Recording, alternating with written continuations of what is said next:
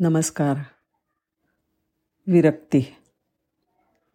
संत तुकाराम हा मराठी चित्रपट प्रदर्शित झाला एकोणीसशे छत्तीसमध्ये अनेक विक्रम केले या चित्रपटाने देशात आणि विशे विदेशातसुद्धा भारतामध्ये तर एका चित्रपटगृहात हा वर्षभर सुरू होता. हा त्यावेळचा मोठा उच्चांकच होता. या चित्रपटात तुकारामांची भूमिका केली होती. विष्णुपंत पागनीस यांनी. या भूमिकेमुळे ते अजरामर झाले होते. चित्रपटाने चांगला धंदासुद्धा केला. आणि आता वेळ होती ते कलाकाराचं मानधन द्यायची. त्या काळी की नाही चित्रपट काढणं म्हणजे दिव्य असायचं. त्यामुळे कलाकाराचं मानधन हे बहुतेक वेळी चित्रपट प्रदर्शित झाल्यावर मगच मिळायचं. इथे तर चित्रपट गाजलासुद्धा होता. म्हणून निर्माते सुरुवातीला विष्णुपंतांकडे आले. मानधनाचं पाकिट समोर ठेवलं आणि म्हणाले महाराज हे आपलं मानधन. चित्रपटातल्या तुकारामाच्या भूमिकेनंतर निर्माते विष्णुपंतांना महाराज म्हणत असत.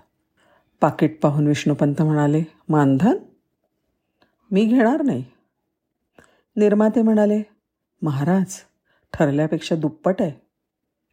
विष्णुपंत म्हणाले तरीही मी घेणार नाही. आता बाकी निर्मात्यांना काही कळेच ना. त्यांना वाटलं चित्रपट इतका गाजला. चित्रपटाने जास्त धंदा केला. म्हणून त्यांना जास्त मानधनाची अपेक्षा असणार. पंतांना ते म्हणाले चारपट देतो. आता तरी घ्या.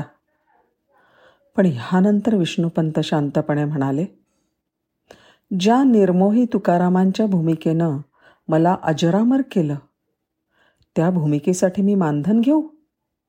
मी मानधन घेणार नाही. निर्मात्यांनी सुद्धा विष्णुपंतांनी घेतलेल्या या भूमिकेला मान दिला. विष्णुपंतांनी भूमिकेसाठी तुकारामांचा वेश परिधान केला आणि त्या चित्रपटादरम्यान ते तुकारामच जगले आणि नंतर ते खऱ्या अर्थाने विरक्त झाले. आज खऱ्या तुकाराम महाराजांचा फोटो देहूतही उपलब्ध नसताना आपण जे फोटो सर्वत्र पाहतो पूजतो ते सुद्धा विष्णुपंत पागनिसांचे आहेत. ही त्यांच्या अभिनयाची आणि संत संगतीची किमयाच नव्हे काय? आणि पुढची गोष्ट म्हणजे ज्या भूमिकेवर रसिकांनी इतकं प्रेम केलं त्या तुकारामांचा वेश त्यांनी शेवटपर्यंत उतरवला नाही. ते शेवटपर्यंत तुकारामांच्याच वेशात वावरले. पागनीस यांनी संत तुकाराम नाटकाचा प्रयोग सुरू असताना वैकुंठगमन प्रसंगातच आपला देह ठेवला होता. ह्याला म्हणायचं भूमिका जगणं. ह्या भूमिकेने विष्णुपंत झाले होते खरे विरक्त. धन्यवाद.